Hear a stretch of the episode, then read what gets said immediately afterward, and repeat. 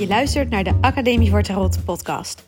Mijn naam is Christa en ik deel heel graag al mijn tarot-ideeën, kennis, filosofische gedachten en creatieve tarot-inspiratie met jou, zodat ook jij het heft in eigen hand kunt nemen met de kaarten.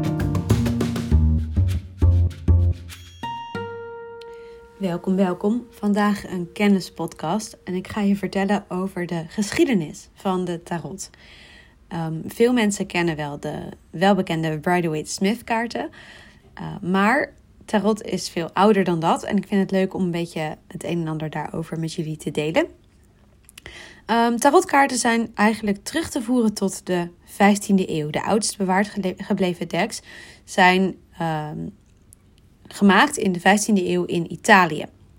En het oudst bekende deck is uh, een kaartset genaamd Visconti Sforza.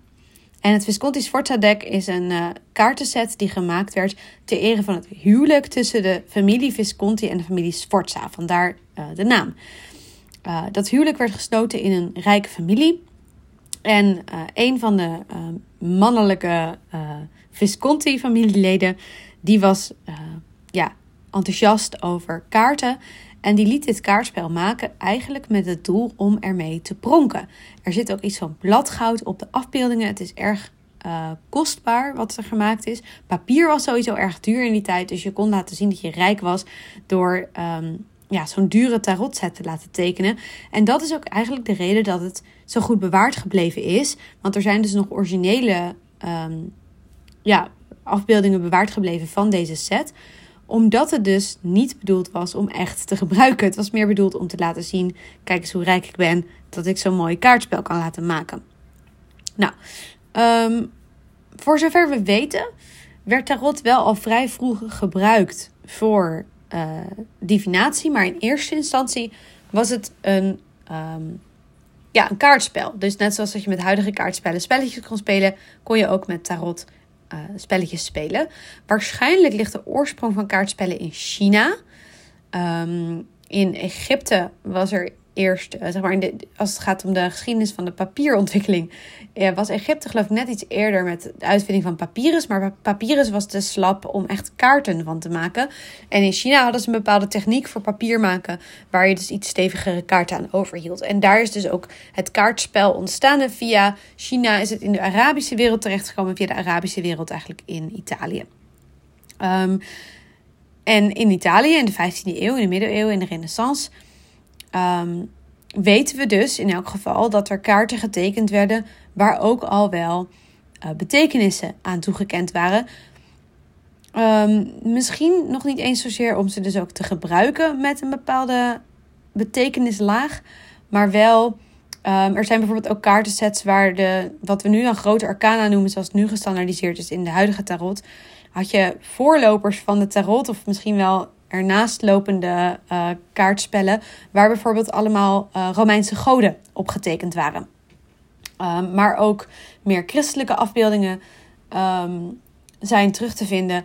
En uh, ja, je hebt eigenlijk allerlei um, verschillende versies in het begin. In het begin was er nog niet één, zoals we dat nu kennen, van de dwaas tot en met de wereld. Wat je eigenlijk in bijna ieder tarotspel terugziet. Maar er waren verschillende versies. Het is dus ook nog een beetje lastig om te zeggen vanaf wanneer je echt kunt spreken van tarot. Waar je dan die definitie legt.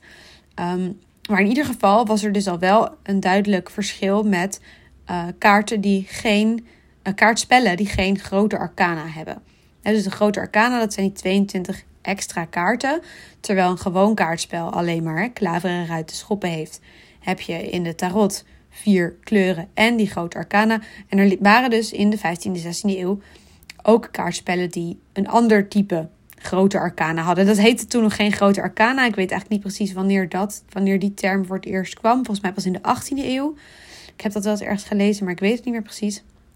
Maar dat was dus um, ja, waar tarot zijn oorsprong uh, vindt.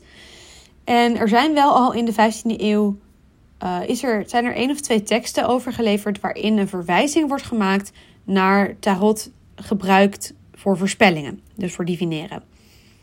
Um, hoe, we precies, hoe ze precies toen betekenis gaven aan de kaarten, dat is niet bewaard gebleven. pas in de 18e eeuw, dus drie eeuwen later, hebben we geschreven bronnen die echt gaan over ehm, per kaart een beschrijving van wat die kaart zou kunnen betekenen. Nou, in de 18e eeuw, uh, met name in Frankrijk, hebben we dan inmiddels, ik maak even een beetje een, sprong in de geschiedenis, uh, zes kaarten. Dat zijn de uh, Marseille tarotkaarten. En daar zijn vervolgens een aantal um, ja, occultisten, een aantal mystici, of ik weet niet, ik weet niet precies hoe ze zichzelf noemden. Die gingen ook dus echt schrijven over hoe kun je tarot gebruiken om toekomst te voorspellen of inzichten te krijgen. En dan bij iedere kaart een beschrijving. Hoe die koppelingen gemaakt zijn van welke kaart welke betekenis heeft, dat kunnen we eigenlijk niet precies terugvinden.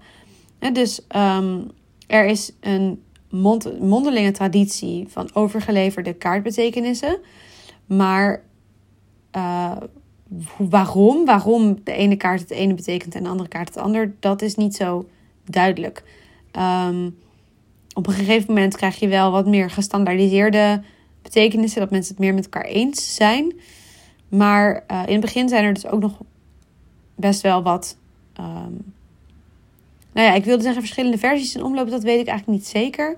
Maar in elk geval waren er wel ook schrijvers die het niet met elkaar eens waren. Dus als we uh, nog een sprong doen in de geschiedenis en naar het ontstaan gaan van de Rider-Waite Smith, dan zie je dat daar ook um, dat Arthur Edward Waite zijn eigen versie van de kaarten uh, beschreef. En dat we daarnaast het kaartspel hebben van uh, de Thoth Tarot van Aleister Crowley, die iets later dan Rider-Waite was, maar die was het dus echt op sommige punten niet eens met, uh, met Waite. En je ziet dus dat er verschillende visies eigenlijk bestaan op wat welke kaart betekent. Um, maar goed, dan maken we een beetje een grote sprong naar de in de geschiedenis. Wat ik eigenlijk vooral wilde um, ja, delen, is dus dat stukje van hey, de geschiedenis uh, loopt dus helemaal terug tot de 15e eeuw. En wat ik, ja, interessant weet je, dit wilde ik graag vertellen. Uh, ik vergeet het bijna. De, uh, in de 18e eeuw wilden mensen graag um, de tarot een bepaalde ja, oudheid meegeven. Of eigenlijk beargumenteren dat er oude wijsheden in lagen. En toen zijn er schrijvers geweest die de link hebben gelegd met het oude Egypte. En die hebben opgeschreven dat het tarot al uit het oude Egypte afkomstig zou zijn. En dat daar um, de kaarten al aanwezig waren, de inzichten of de wijsheden van die kaarten, de symboliek al aanwezig was. Maar het grappige is dus dat dat helemaal niet waar is. Die schrijvers die hebben dat ja, uit hun duim gezogen of iets dergelijks. Of misschien wel eh, spiritueel um, in een meditatie of zo een bepaalde boodschap daarover ontvangen. Ik geloof dat daar ook wel bronnen over geschreven zijn. Um, maar later hebben dus best wel wat mensen dat overgenomen. En zie je dus in verschillende boeken um, een beschrijving staan dat het tarot de oorsprong heeft in Egypte. Terwijl dat dus niet waar is. Als je gewoon kijkt naar de geschiedenisbronnen en wat we er nu over weten, dan ligt de oorsprong echt in het 15e eeuwse Italië en niet in de oude Egyptische uh, beschaving. Dus nou, dat vond ik leuk om met jullie te delen. Ik hoop dat je het ook interessant vond om uh, te horen.